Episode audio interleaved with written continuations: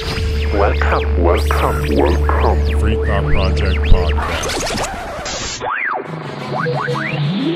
I don't want you to protest. I don't want you to riot. I don't want you to write to your congressman because I wouldn't know what to tell you to write. I don't know what to do about the depression and the inflation and the Russians and the crime in the street. All I know is that first, you've got to get mad. You've got to say, I'm a human being. God damn it. My life has value. You want answers? I think I'm entitled. You want answers? I want the truth. You can't handle the truth. Hello again, free thinkers, and welcome back to another powerful episode of the Free Thought Project podcast. My name is Jason Bassler, and joining me today is the Free Thought Project editor in chief, Matt Agorist. Well, it finally happened. After about two months of scheduling, I'm as giddy as a schoolgirl to present to you our podcast with the one and only Spike Cohen. Spike really doesn't need much of an introduction. There's a good chance you've seen his name on a viral tweet or heard his name during the 2020 election as he was the Libertarian Party vice presidential candidate. Now, Spike has been a very effective messenger of libertarian and anarchist principles, and as I alluded to in the opening of the show, there's a very good chance that Spike is one of the most popular libertarians in the world right now. This was my first opportunity to really speak to Spike, and I must say it wasn't hard to hear the passion and conviction in his voice as he spoke. We talked about Elon's takeover, Kanye and Kyrie's wrong think, the recent elections, and solutions to police violence. Spike is absolutely the real deal, so sit back, open your mind and your ears, and listen to one of the most powerful interviews we've done.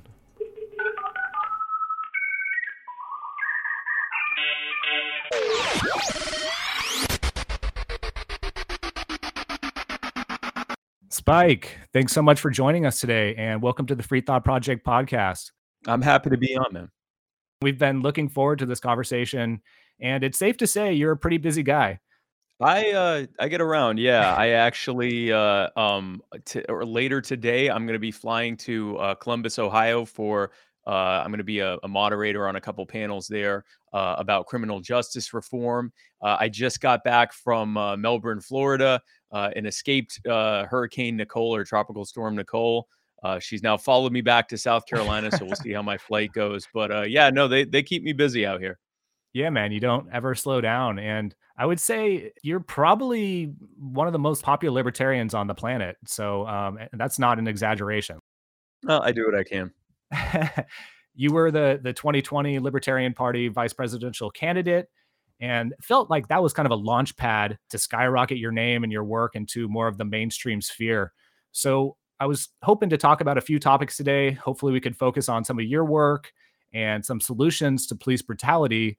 But first, we saw that one of your tweets on Twitter was recently replied to by the chief twit himself, Elon Musk. Yes. Um, so, how did that make you feel? And what is your take on the whole Elon takeover of Twitter?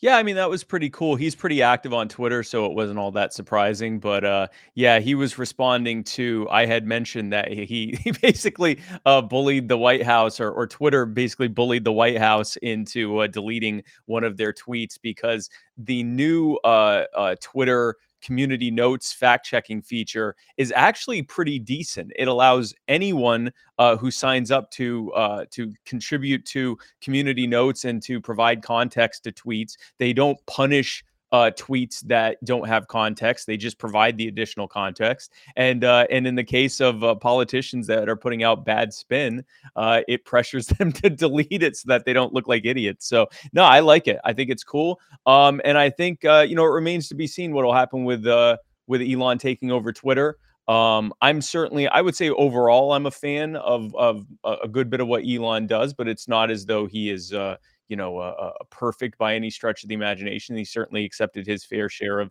subsidies and breaks and things like that. But you know, we'll see. It, he's saying that he wants Twitter to be the place for the most dynamic uh, discourse, international discourse. You know, going across uh, language boundaries, national boundaries, ethnic boundaries, political boundaries, and everything else. Uh, and that you know, uh, absent you know uh, direct threats and things like that, that he wants it to be as free and open as possible. And if that's what he wants, then Godspeed to him. Well, let's let's see what happens. What do you make of the Kathy Griffin ban then? Um, I was kind of disappointed when I saw that, right? She changed her profile to him and then like kind of satirically made it look like she was his profile and then poof, gone. And I don't I can't stand the woman myself. I think she's a terrible comedian, but it seems like there's a and there was a lot of support for it, right? The the right wing like completely took that football and ran down the field with it. We're like, yeah, yeah we yeah. got like they want the pendulum to swing in the other direction now, you know. And I I I totally disagree with the her being banned, and um, I'd love to get your take on that. Yeah, so honestly, I only heard that she had been banned and that it had something to do with her impersonating Elon or, or putting up his picture or name or something like that. Assuming that's all that was done, then yeah, I'm not a fan of of you know making fun of Elon getting you banned from Twitter, uh, or or honestly making fun of anyone getting you banned from Twitter or or suspended from Twitter. Um, if there was more to it, then you know that would be one thing. But uh, my understanding was the ban hammer went down quite a bit, and they were saying I, I think he was saying if uh, if you parody someone else but you don't mention that it's a parody or satire, then uh, then you're going to get removed because you know they don't want people being impersonated. Especially now that like everyone's getting blue check marks, which by the way I think is the best thing ever. I love it. I as someone who's been a, a blue check for a while, I love watching the the walls be taken down and and uh, and you know blue checks for all. Uh, I, I think it's great. But um, you know if if I kind of get the idea of requiring that someone say that something is a parody or satire so that they don't get essentially slandered by someone, you know, impersonating them. But uh, you know, overall, I think they just need to. I, if it truly was just you know making fun of them or being an obvious parody and then getting banned, I'm, I, I obviously I agree with you. I don't support that either. I think the the standards for suspending or banning people need to err on the side of you know letting people express themselves whenever possible. Agreed. Yeah, yeah. I agree uh, wholeheartedly. The blue check is kind of uh, also it it I mean, it's awesome that anybody can get the blue check now and verify yourself. And but did you notice that they they added another check? So now, like, if, if you can you can get a blue check, but then you can also get double verified, and you get the uh the official underneath your your name now. If you're like the official version of that blue check, whatever. So he means. actually he actually just killed that. Oh, um, really? It was okay. Yeah. So that was basically the official was denoting that someone had paid the eight dollars for it. And so they killed that because ultimately everyone's eventually going to be paying the eight dollars for it. Apparently, I'm still waiting for my. I haven't been notified of anything like, hey, it's time to get Twitter Blue or whatever. Um, and honestly, I'm going to weigh out the options because I mean, uh, we'll see. Like, uh, I'm not against paying eight dollars a month if the features are worth it uh, to do mm-hmm. so. And I had honestly considered signing up for Twitter Blue previously, but if like really the only real feature is that you get a blue check mark next to your name, I you know I mean again eight dollars is eight dollars, but I I if that's it, then I, I probably would would uh, would uh, uh, decline to do it. But my understanding is it also lets you upload much lo- uh, longer videos and a bunch of other stuff. So uh, you know, assuming it's worth the features, I mean, honestly, to, to this app is now m- more than worth eight bucks a month so far. It's it has become at least for now the most entertaining place on my phone. oh yeah, definitely, man. The uh, the the one thing about the uh, eight dollar uh, Twitter thing, which I, I like that feature. Like we did, MeWe offers a, sim, a similar feature where you can pay uh, eight bucks. You get not just not you don't get verified, but you get all these extra features that are that come with the platform. And uh, but what Elon said during this recent interview, where he uh, was talking about the eight dollars a month, and he basically said that if you don't pay the eight dollars a month, you're going to be pushed down to the bottom of the algorithm, and no one's going to see your stuff.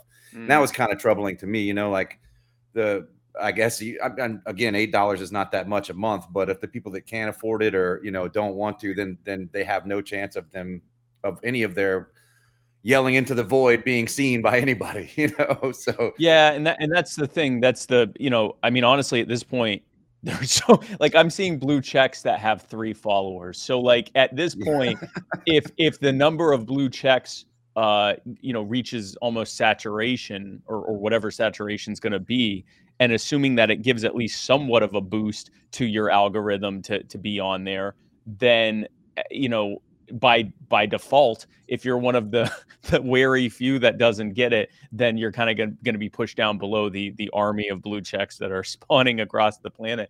Um, Yeah, I'm not. I'm not a fan of it, but you know, I mean, uh, Elon's also, from what it seems like, he's trying to figure out a way to make Twitter profitable, which it apparently hasn't been for quite some time, without it just basically like whoring out all of our details to to everyone and trying to make it more subscription based than advertiser based.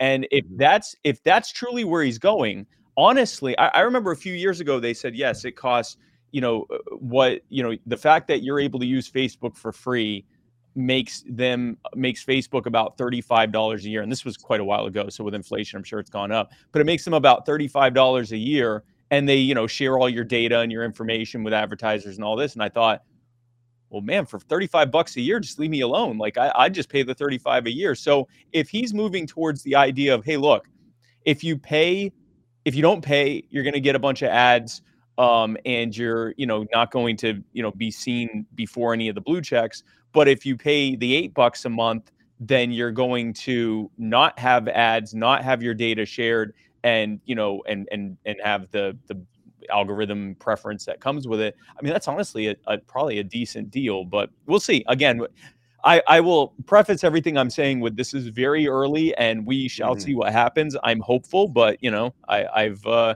I'm the eternal optimist as well. I'm a libertarian, so you sort of have to be. Oh, for sure. I, I agree with you wholeheartedly, 100% on that entire outlook. I hope it's like that. I like, I don't mind paying for it, especially if you actually get a product and you Right. are not the product, Yep. as in, as we have been before, you know? Uh, yeah, certainly. I, I, I like where it's going or the potential for where it could go. Yeah, you you stole the words out of my mouth, Matt. I mean, this verification process is basically making Twitter the product rather than you, you know. Yep. So, I mean, that's a huge dynamic change, almost a paradigm shift as Spike was just saying, you know, with uh, moving away from the advertising. Uh, to me, the kind of the confusing part with the Elon takeover was, you know, he literally tweeted out comedy is now legal again on Twitter and then Right. that whole thing happened with Kathy Griffin, you know, Yeah. where so I mean, that's I don't know. I, Like I don't want him to have this uh, perception of being like the strong-handed dictator, you know, just because he's a billionaire, he's swooped in there, and and hopefully he kind of levels out with some of this stuff. But I do like the the community notes and you know being able to provide context at like a peer level. I, I think that's brilliant, and I feel like that's a much better uh, form of trying to get a handle on the misinformation issue that certainly exists. Yeah. And I, I think Minds actually has something similar to that, which is like a peer jury system, and uh, it works very effectively. Um, so you know, this is much better than the fact checkers coming in with their own personal biases, uh, you know, selective enforcement. I mean, this is really kind of a decentralized approach, which you know, libertarians decentralized, like that's what we're all about, right?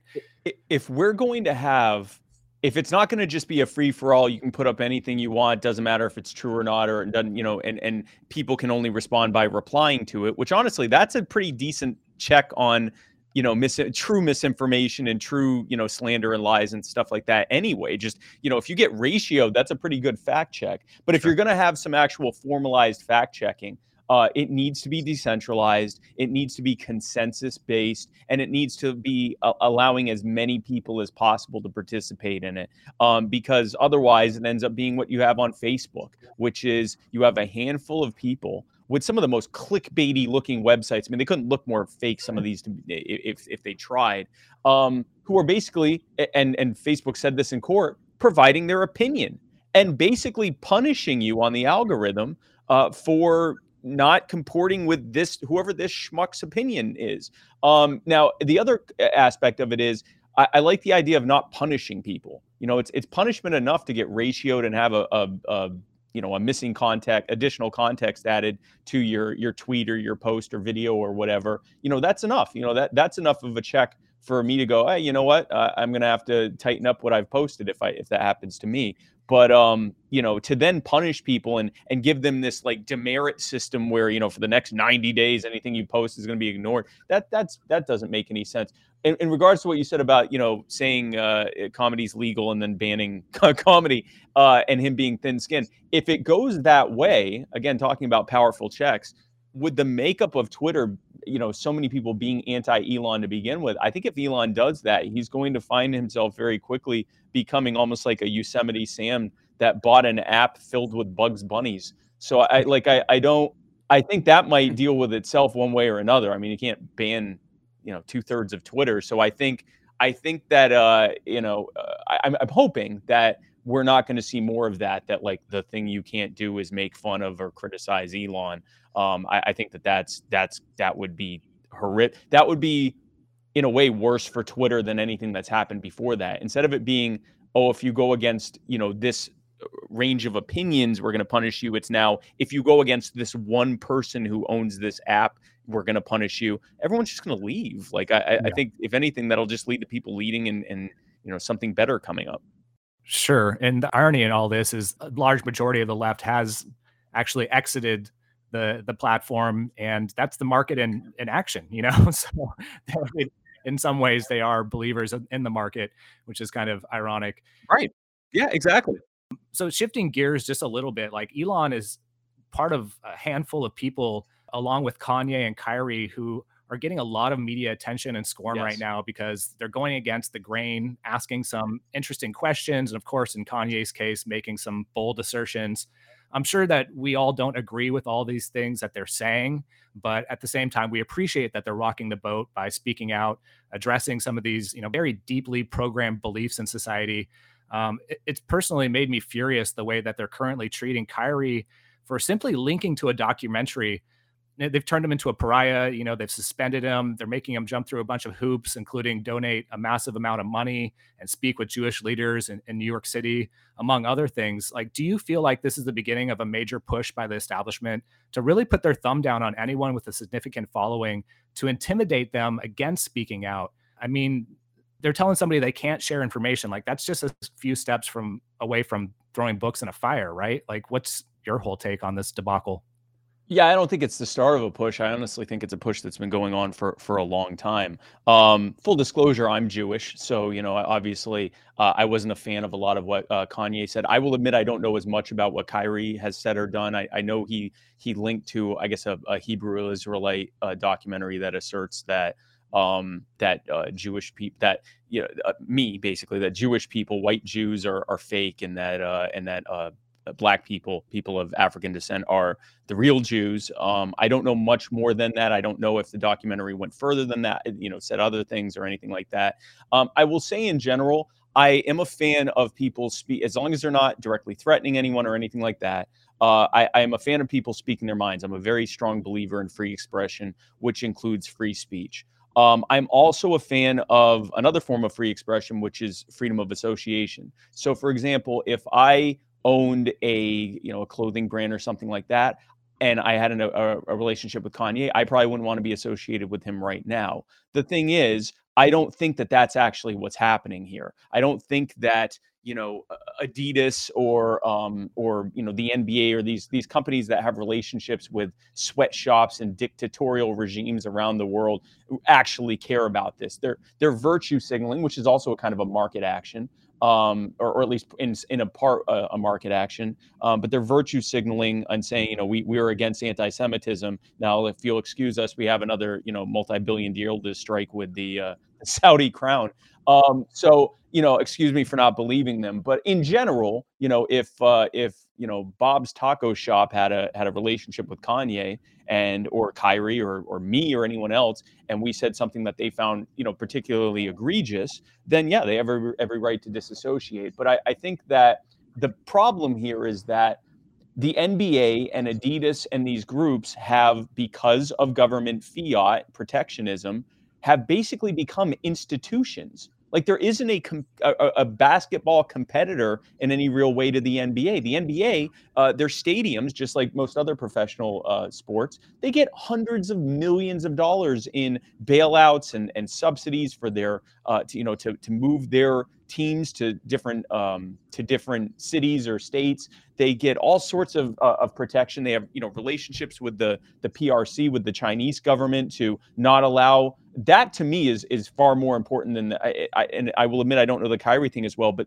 they literally got rid of Enes Kanter or Enes Freedom because he spoke out against the totalitarianism of the uh, of Chinese and, and Turkish uh, governments. And you know that is is bothering to me. These things bother me as well, but I think that the bigger problem is that because they've become institutions more so than just brands or or businesses, if our market reaction to their reaction is to say, well, we don't want to associate with them anymore if they're not going to stand with uh, Kanye or Kyrie, uh, we don't really have an alternative. They, they, and they're getting you know billions of dollars or hundreds of millions of dollars in in carve out deals and bailouts and, and subsidies and everything else. I think that's the real problem is that they turn themselves into institutions and then if you don't agree with them uh, they they essentially destroy you. Uh, another huge problem i had was uh, the i forget which bank it was uh, you know, giving Kanye 30 days to leave their bank. That's a huge issue. Like that, that's now okay. Wrong think means that you're excluded from the the global financial order. That's a huge, you know, that to me is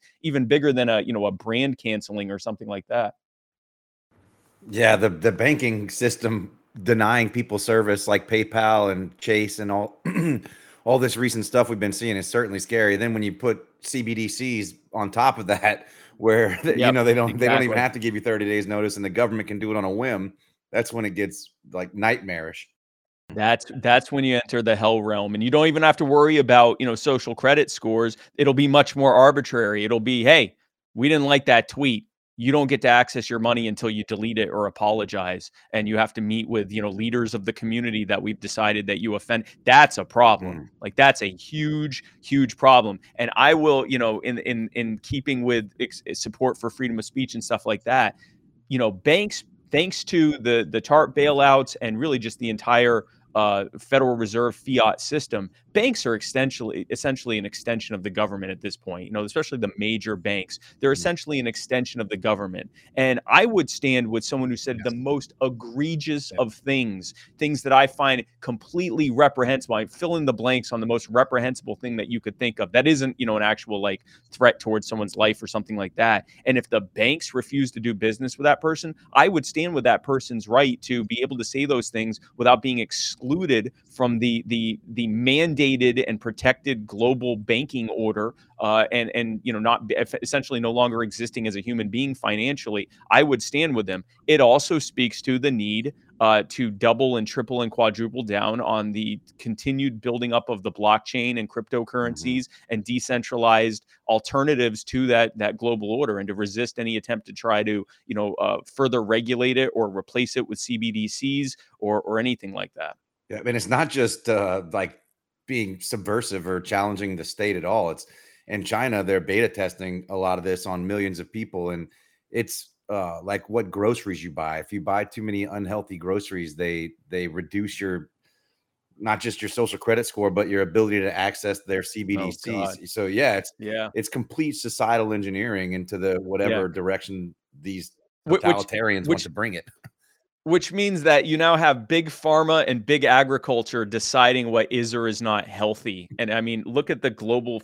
I mean, supposedly the MyPlate, the newest version from the FDA, is slightly better than before. But if you look at the global food, pre- uh, the, the the food pyramid that they used through most of my life, uh, the last 40 years I've been alive, my God, that thing was a recipe for diabetes. Mm-hmm. And it's and it's and it's no wonder that we have all the obesity and diabetes. Someone who was being told they were eating uh, healthy, you know, part of a balanced breakfast. My God, you you had enough carbs to to you know kill you in your 40s or 50s, and that was directly as a result of uh, the uh, uh, pharmaceutical and agricultural industrial complexes working directly with the FDA and CDC and, and other um, uh, federal agencies in here and in other countries as well to build that for the sole reason of of using up their surplus corn and wheat supplies, right? So like now they're going to say, oh, and if you don't buy this, whatever we've decided is part of a balanced mm. breakfast, you don't get to buy, you know, the other stuff. You're gonna only we're only to let you buy refined sugars and and processed you know heavily grain filled foods yes this is becoming a keto rant but the you know it, it, to, that the idea of that that you you know you can't be trusted um, with deciding what you're going to eat today uh, putting aside i mean obviously just a blatant violation of your of your natural right to make those decisions but we also know from a consequential standpoint what that's going to lead to. Big businesses are going to decide what you're allowed to eat. It's insane. We should be resisting all this stuff.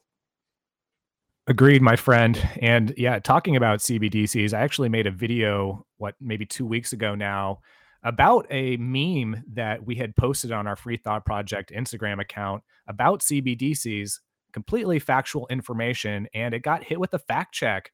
Now, of course, I appealed it, and uh, I believe it was AFP fact checker. They actually reversed it to a missing context. But to me, that's pretty ominous. It, it means that they're Yeah. already starting to target the narrative about the CBDC. So, uh, yeah, we're going to be in for a rough ride with that one. So, you know, we're moving right along here. Uh, maybe switching topics once again.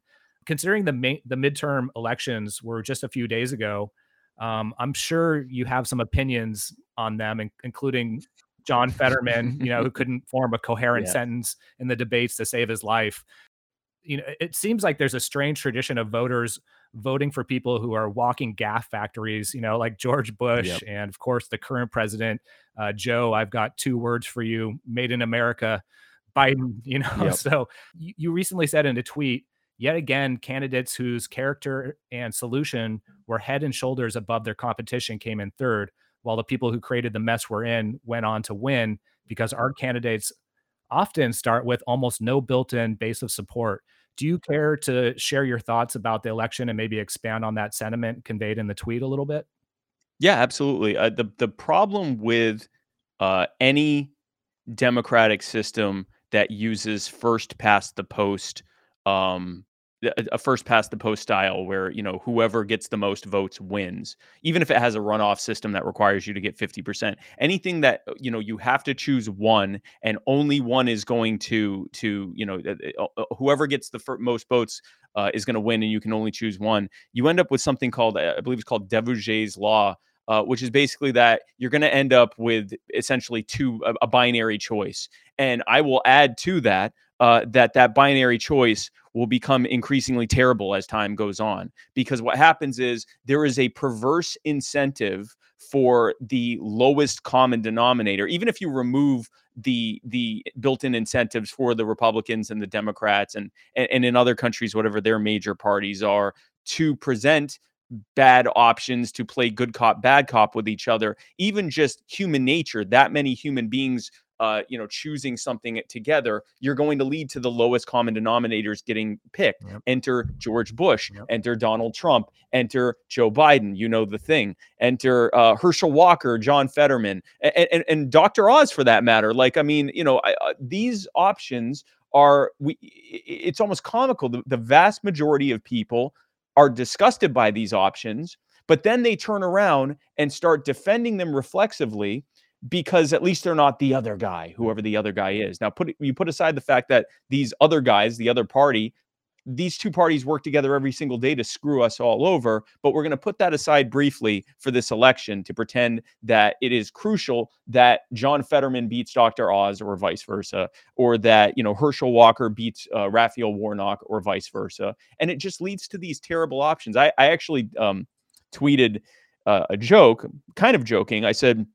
I think that a Walker Fetterman 2024 ticket, Herschel Walker and John Fetterman, is the nation healing ticket that America needs and deserves. Finally, you know, 95% of the voting public can spend all of their time making constant excuses for the painfully obvious tragic comedy that we're all being forced to witness in front of us um, and and that you know that that could bring America together to just explain away nonsense for however many years they remain in office, which would probably be two entire terms. So pr- about you know eight years plus their original campaign. So it's about a decade of coming together to excuse uh, nonsense. Um, but you know that's the problem with uh, with a a system of government um, that imposes choices on each other. Eh, That's one of the many problems. Is that it, the lowest common denominator usually the biggest idiot in the room is the one that actually gets that ring of power, which is, works perfectly for the oligarchs that actually run the show.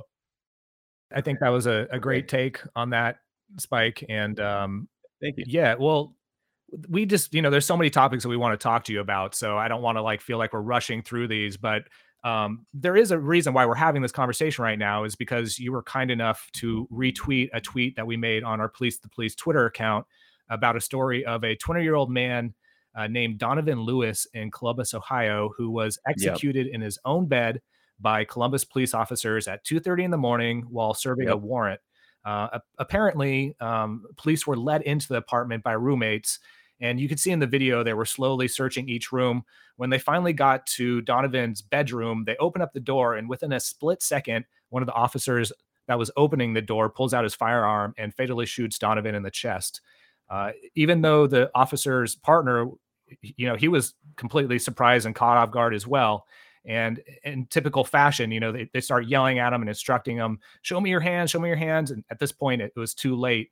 Now, the, the crazy part is that uh, this is actually the third video that we've seen in the past six months of people being shot and killed in their own bed or couch. Yep. In the case of Isaiah Tyree Williams, which begs the question, you know, are we not even safe from police in our own homes anymore? No. Now, when you shared the link, you said we need to go further than ending qualified immunity. We need to end the government monopoly on policing. We need police choice now. And yeah, we could get into the Joshua, what is it, Roar, Rohr story, but um, mm-hmm. yep, Joshua Rohr. Can, yep. can you get into like what you meant by that and what you believe is a legitimate solution to decentralizing police services? Right. So, full disclosure here I am an anarchist. I am a believer that the best form of government is no government, and that the best form of governance is one that is voluntary, um, decentralized, and in which the only decisions that are being made by that body of governance are ones in which there is a commons in place and uh, that uh, voluntarily agreed to commons, uh, and that everything else is left to the actual stakeholders involved, the property owners or the individuals uh, involved in that situation. So, with that said, uh, we certainly there is no Rothbard button, and we're not getting uh, anarchy tomorrow. Sorry, kids. But um, or, or, even for Christmas, probably, or even Hanukkah. But um, if we are going to have, I mean, we might. I, I you know, I, again, eternal optimist. But assuming that doesn't happen, um, if we are going to have a a, a state form of government, uh, and if there are going to be, uh, if if it's going to be decided that the government is going to be the uh, the source of funding for uh, for security and law enforcement purposes, then in the same fashion that if they're going to do that for schooling, then at the very least, parents should be deciding where their kids can go to school instead of being forced into terrible monopolies that you know don't give a crap about them and have no incentive to perform uh, we should be doing the same thing with police. Um, and if we're eh, the idea of having any kind of monopoly on something as important as safety and and you know traffic uh, traffic enforcement and, and, really like what as they put it you know running a you know uh, governing or, or enforcing a civil society that can't be in the hands of one government run organization um, so as a uh, either a transition or just a better alternative. I like the idea of a, a, form of police choice where whether it's at the and because of the nature of policing, it would need to it wouldn't be able to be at the individual or or family level like a uh, um, like like with school choice, but at least at the neighborhood or community level, they would actually be able to say, okay, this is the money assigned to us for policing here's the organization we choose for that. What that would do is provide some competition for providers of that service. And if those providers don't do well, instead of, you know, I'm about to go to Ohio for a criminal justice reform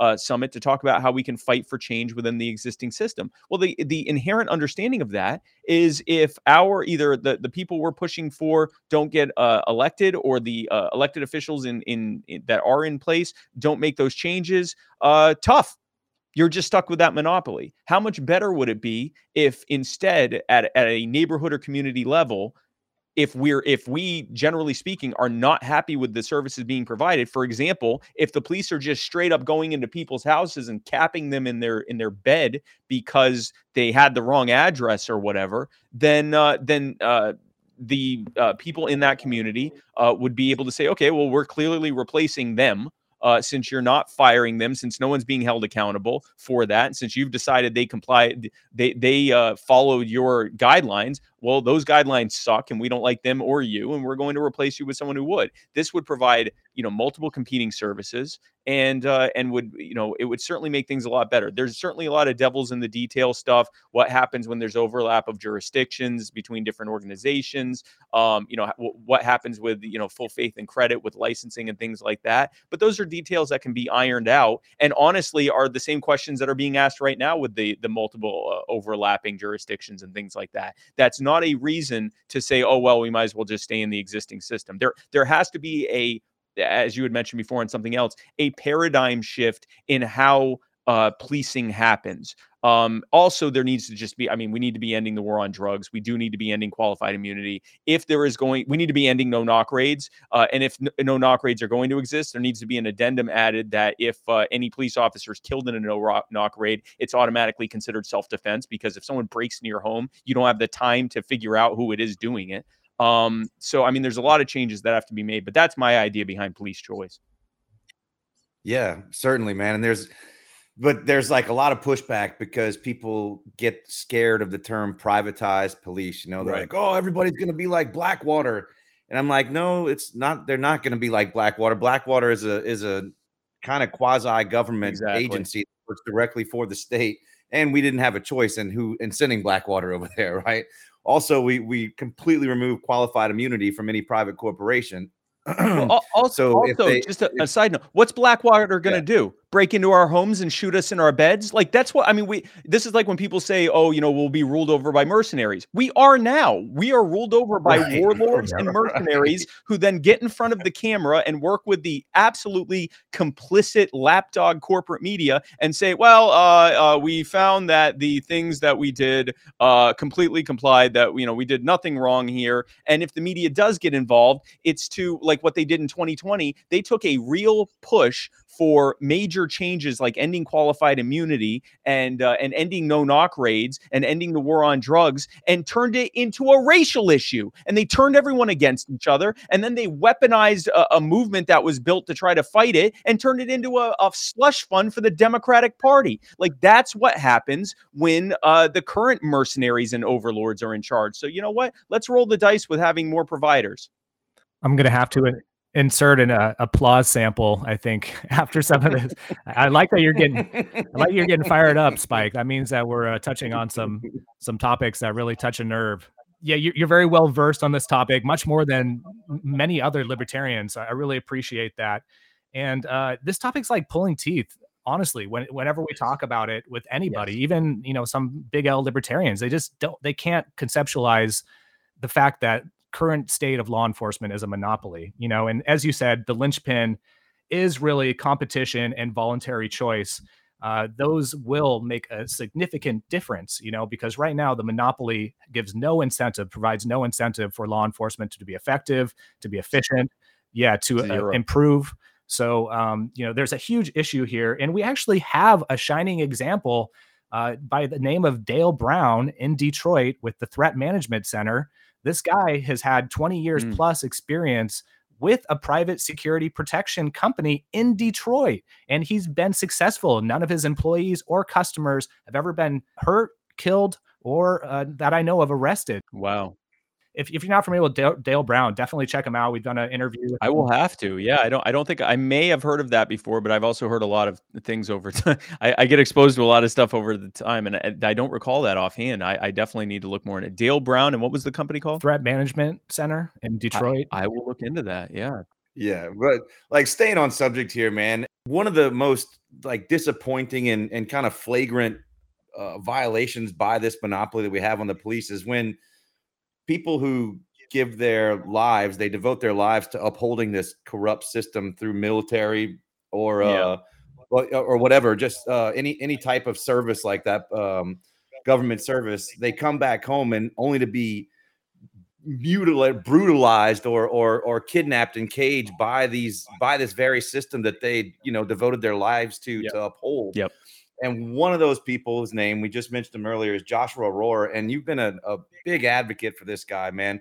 And um, his story is is not unique. You know, he's he's uh, No, it isn't. he, he yeah that's what that's what sucks man like the the veterans in this country are like once they come back there we're that's why they have us on the list of terrorists you know i'm a, I'm a veteran myself Yep. and the we're, we're they're definitely keeping an eye out for people who are veterans who become disgruntled with the system. And so joshua rohr is one example but just this week we did a story about uh, another veteran who was actually blind. His name was james hodges and he had his folding walking Yep. cane in his back pocket. Yep. and cops accused that of, of, of, of him having a, a weapon and then proceeded. The whole thing was caught on video you know he asked the the female police officer who had detained him are you a tyrant and she said well yeah actually i am Yeah. Yep.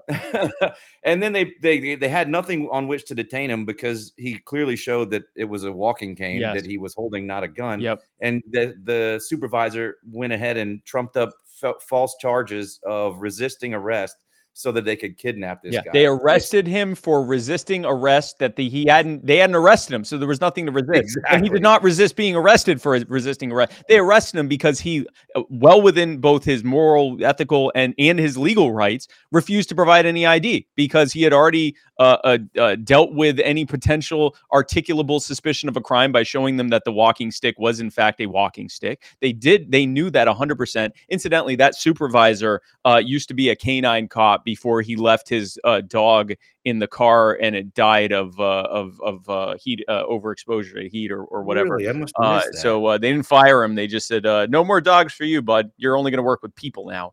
Um, so yeah, no that that case was egregious, and and like you said, man, the the veterans and and people that that you know active duty troops sign a a- an oath to protect and defend the Constitution and by extension the American people from all enemies, foreign and domestic. They are then often sent overseas by those domestic enemies to fight, kill, and sometimes die for the benefit of central bankers, uh, those same politicians, uh, foreign dictatorships and warlords, some of the worst human drug cartels, of course, the military industrial complex, some of the worst human beings on earth. And then if they are fortunate enough not to come home in a flag draped casket, uh, they often have, you know, PTSD, uh, mes- uh, mental and physical traumas from their service, and then they are end up becoming, as a group, the most marginalized and maligned group in the country.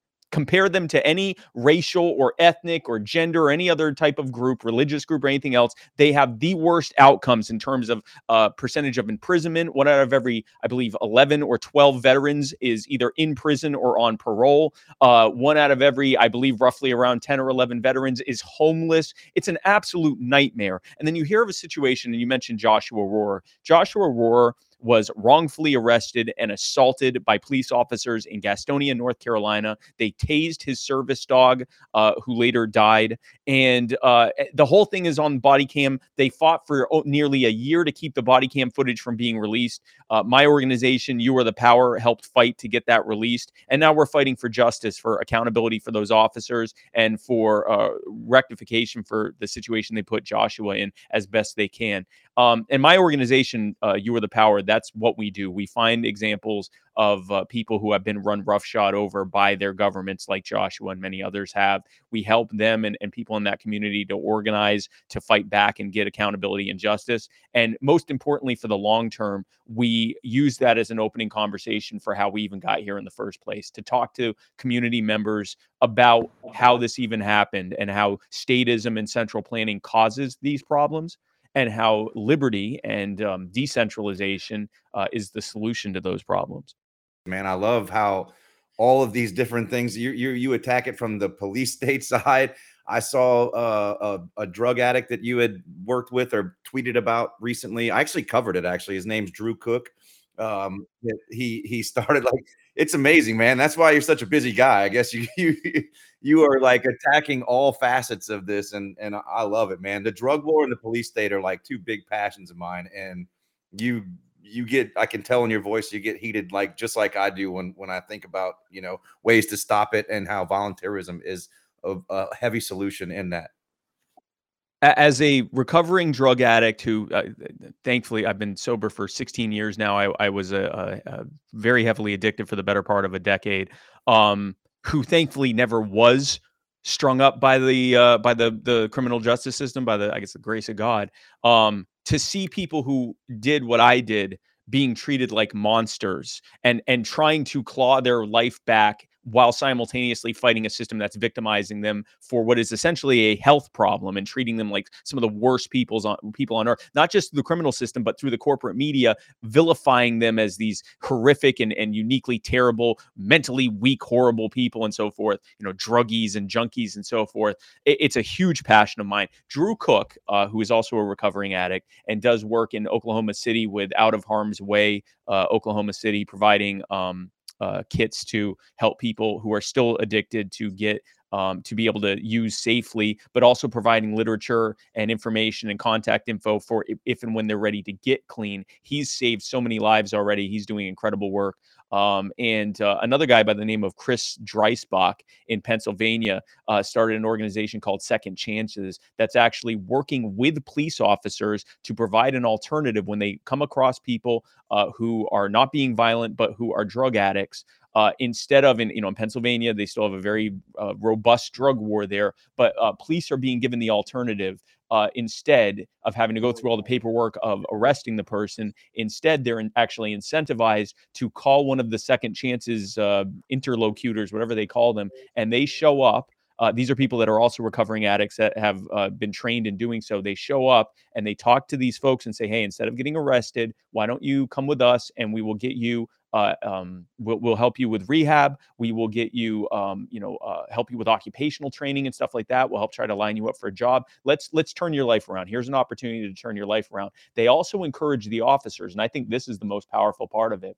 They encourage the officers to stay in touch with those people that they that they didn't arrest, and they encourage the the people that recover uh, that weren't arrested to stay in touch with the officers. And many of them have actually, these officers have actually had some of these people at their homes for Thanksgiving and Christmas. And what they're doing is humanizing uh, people with addiction issues to the people who have often been victimizing them so that the next time they come across a drug addict they go hey you know what that's just like that guy bob that's my friend now and that in my mind long term is actually the most powerful thing they're doing is providing a human face and kind of not forcing, but strongly encouraging these officers to realize these are human beings you're dealing with. Yes, they're in a bad place, but they have a health problem. You, you know, hopefully you wouldn't do this to someone who has a broken leg or to someone who has, you know, the flu or something like that. Why would you do it to someone with this health problem? So, you know, Drew Cook and Chris Dreisbach are among two uh, people both of whom are recovering addicts that are doing incredible work, not just to try to fight the war on drugs, but to try to help the people who are currently roped up in it right now. And as someone who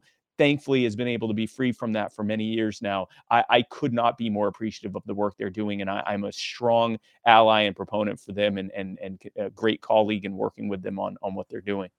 Definitely, man. In, in Pennsylvania, they, they do have that big program they started years ago. We've been advocates for it for a long time, like the Guardian Angel program, where they, uh, it's I think it started in Gloucester, where they um, they actually instead of kidnapping and caging people, they provide you help, like you just said, man. And it's been the we've now have almost a decade or, or well, like eight years of watching it unfold, and it, it the results are you know are amazing.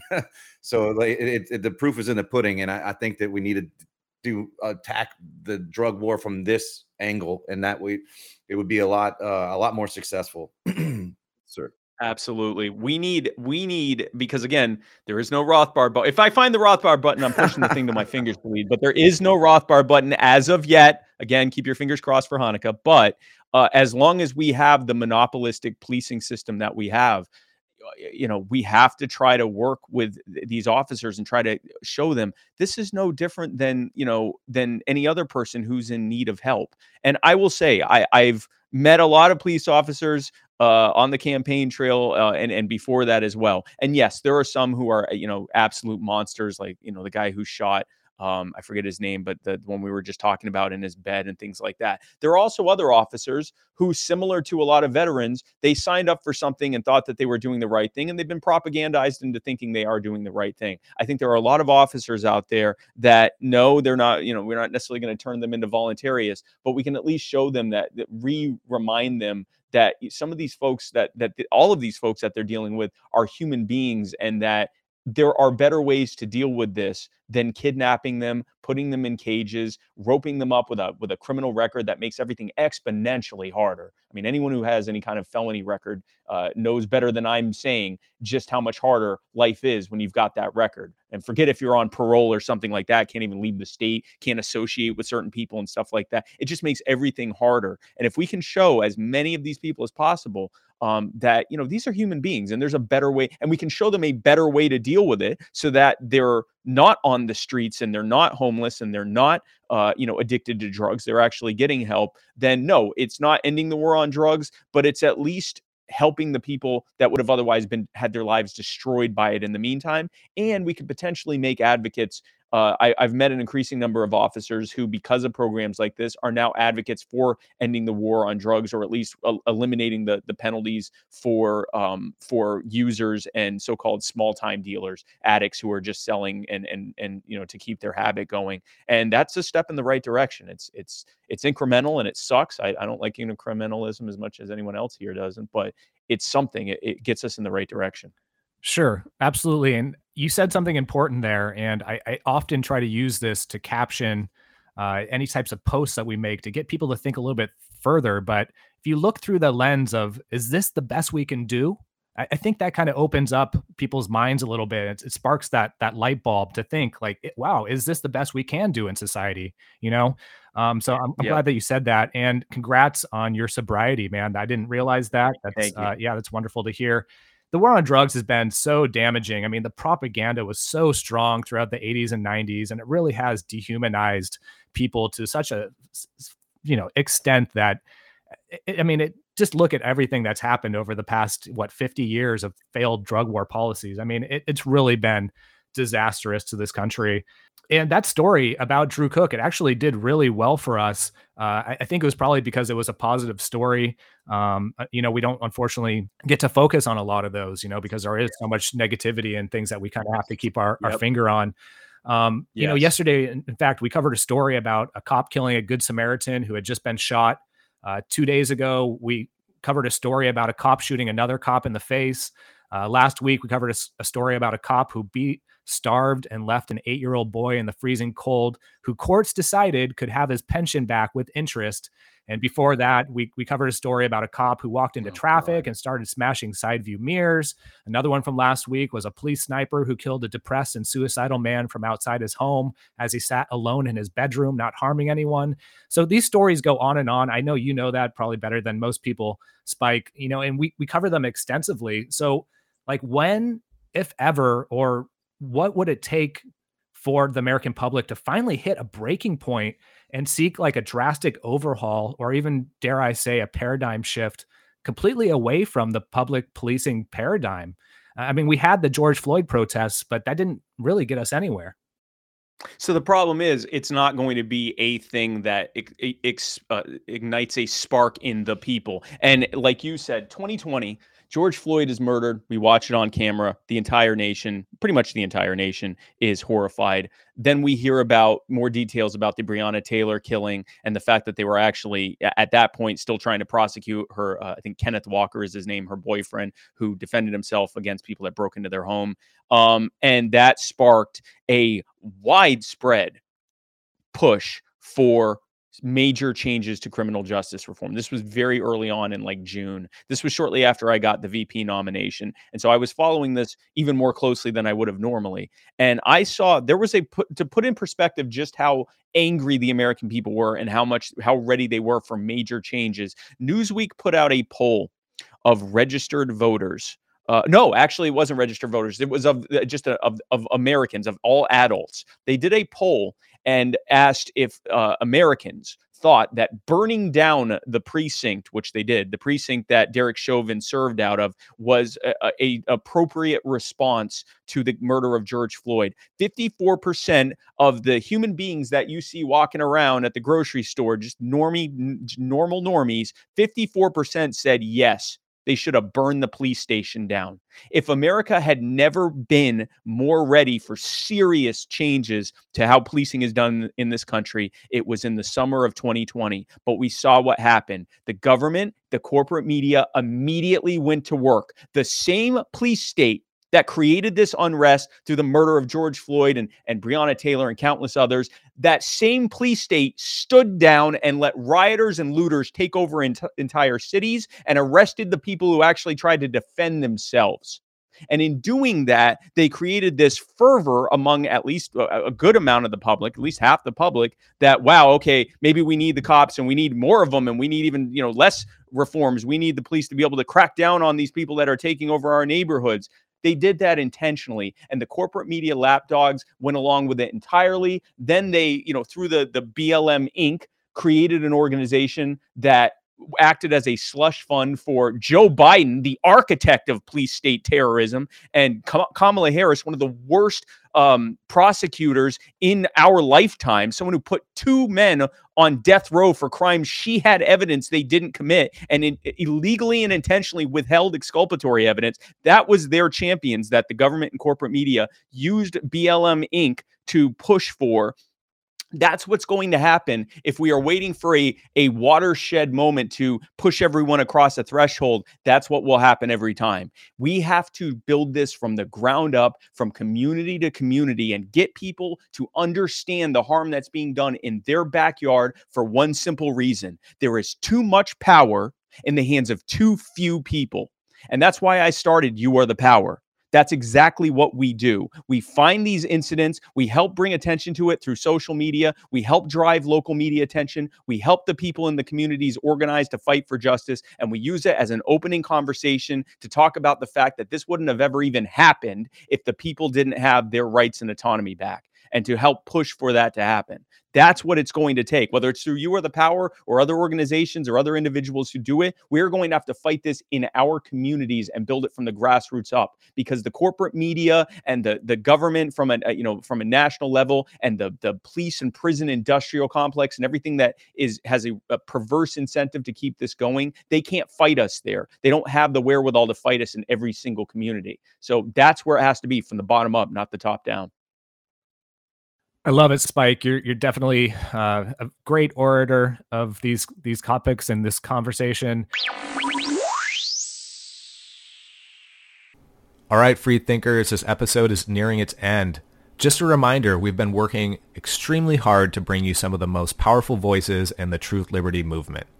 We work tirelessly for you to bring these concepts to the masses and to educate and wake up those who continue to sleep please don't forget to consider donating or subscribing if you appreciate the work we do. It's becoming more and more difficult to do this, and we can no longer depend on social media advertisers of big tech monetization. Our support network is you. So help us rebuild this organization by going to our website, thefreethoughtproject.com, and at the top you'll find tabs for our memberships and donations. Also, please review and rate this podcast if you enjoyed it. Thank you, free thinkers. We are getting close to wrapping up. You know, usually at the end of our podcast, we try to talk about some solutions, but I think you just kind of did that. So maybe instead of talking about solutions, we could acknowledge that you have a stellar social media presence across nearly every social media platform. Maybe you can share with our audience some tips for reaching the masses with viral posts, what makes a good meme, uh, how to be effective with packaging and marketing libertarian ideas. So, the number one thing I will tell you is tell stories. Many libertarian minded people, including me and possibly you, um, we tend to think in terms of systems and solutions. We're very, we tend to be more cerebral than sure. the public and we tend to be less um, reliant on emotion and social cues.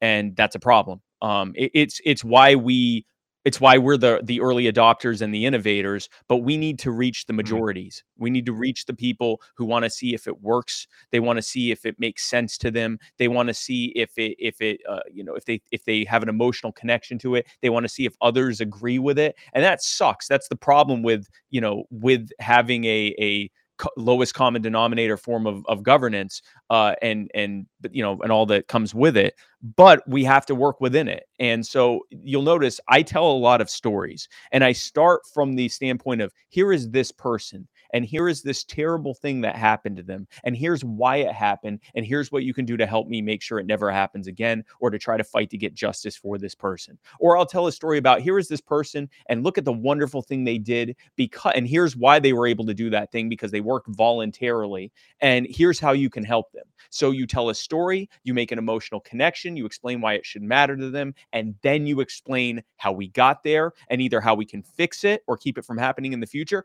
or how we can help them and have even more of it. And that's how I do it. That's that's you know sometimes I get stuff and it, I put stuff out and it gets you know hundreds of reactions and sometimes i put stuff out and it gets hundreds of thousands or millions of reactions it, it, you know that is is really you know the the algorithm gods and and you know what time of day you post and a bunch of other factors that are are hard to really you know put it but in terms of like how to just have good engaging social media tell stories that people will connect with um and and i guess as a, a you know a, a a, a addendum to that, uh, how to be effective in your communities is exactly what we are working on with my organization you are the power and and if you'd like to be a part of it if you want to be a part of the growing grassroots movement to fight to set America and the world free by meeting people where they are and talking about problems facing their communities and helping them fight for it and then helping them to understand how liberty solves these problems moving forward, then I invite you to join me. Our website is youarethepower.net.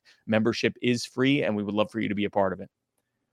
Great point, Spike. Yeah, the appeal to emotion, that is certainly a very powerful aspect of all this.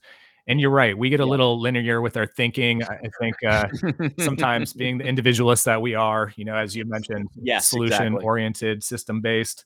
And, and, again, they also use these appeal to uh, emotion um, techniques too. You know, our, our ideological opponents, uh, the government. So uh, it's something that we need to utilize as well. So uh, yes. we're near the end here. Do you have anything uh, else you want to plug? I know you just mentioned you are the power, but is there anything else that you would like to um, tell people about, or maybe tell them how to connect with you, how to follow you? Yeah, I mean, my website is spikecohen.com. I'm on pretty much all social media. I'm on Facebook, Instagram, Twitter. I'm on Minds. I am on Flote. Uh, I'm on TikTok for the kids. Um, and uh, so it's pretty easy to reach me there. Um, I'm also, uh, as we talked about at the beginning, I'm regularly doing events uh, of all kinds across the country. So if you go to spikecohen.com, we have a, a running tally of the upcoming events that I'm going to be doing. If I'm anywhere near you or you're going to be anywhere near me, please come on out. I'd love to meet you. Um, and again, if if you are if you would like to be a part of the movement that we are building, um, you are the power uh, is that movement, and our website is youarethepower.net. Uh, and our uh, you are the power is also on uh, a few things. I know we're on Facebook, Instagram, and Twitter, and I uh, believe we're on some others. Uh, but uh, my social media person uh, isn't here, so I can't But uh, if you go if you go to youarethepower.net, we'd love for you to sign up um, and be a part of this. Uh, we are just getting started, and we're already making incredible headway. Um, our goal is to have a major. We already have members in every single state. Uh, we our goal is to have a major presence uh, in every state. I, I, want the petty tyrants and NIMBYs and uh, aspiring major tyrants across this country to tremble in fear every time they hear that you are the power is getting involved and know that their their days of you know getting over on the the people that they're subjecting their nonsense to are numbered. Uh, and if you want to be a part of that, then come to youarethepower.net and sign up today. Yes. Yeah. I, I have signed up myself. I get the emails. I believe I'm following you on Facebook, awesome, man. Instagram, and Twitter. Yeah. No, we got to do that, guys. We have to support each other. So please go to uh, youarethepower.com and please sign up for the email. Spike, you've made some big waves over the past couple years, and I'm grateful we had the opportunity to talk today. I'm also confident that you recognize the urgency of these issues, uh, the importance of swinging the pendulum back towards liberty and yep. the seriousness of consequences if we don't. So I very much appreciate your hard work, your endless commitment, and your tireless efforts. You're a blessing to the Liberty community, and we're delighted to have you join us today. Thank you so much, man. That means a lot, Jason. Thank you. And thank you for the work you do with Police the Police and Free Thought Project and everything else. Uh, you are uh, long before anyone knew who the hell I was. I was long for many years inspired by what Free Thought Project and Police the Police and, and others have been doing. So thank you for the work you've done. You, you were one of my inspirations, very much so. Thank you, man. Very much appreciate that.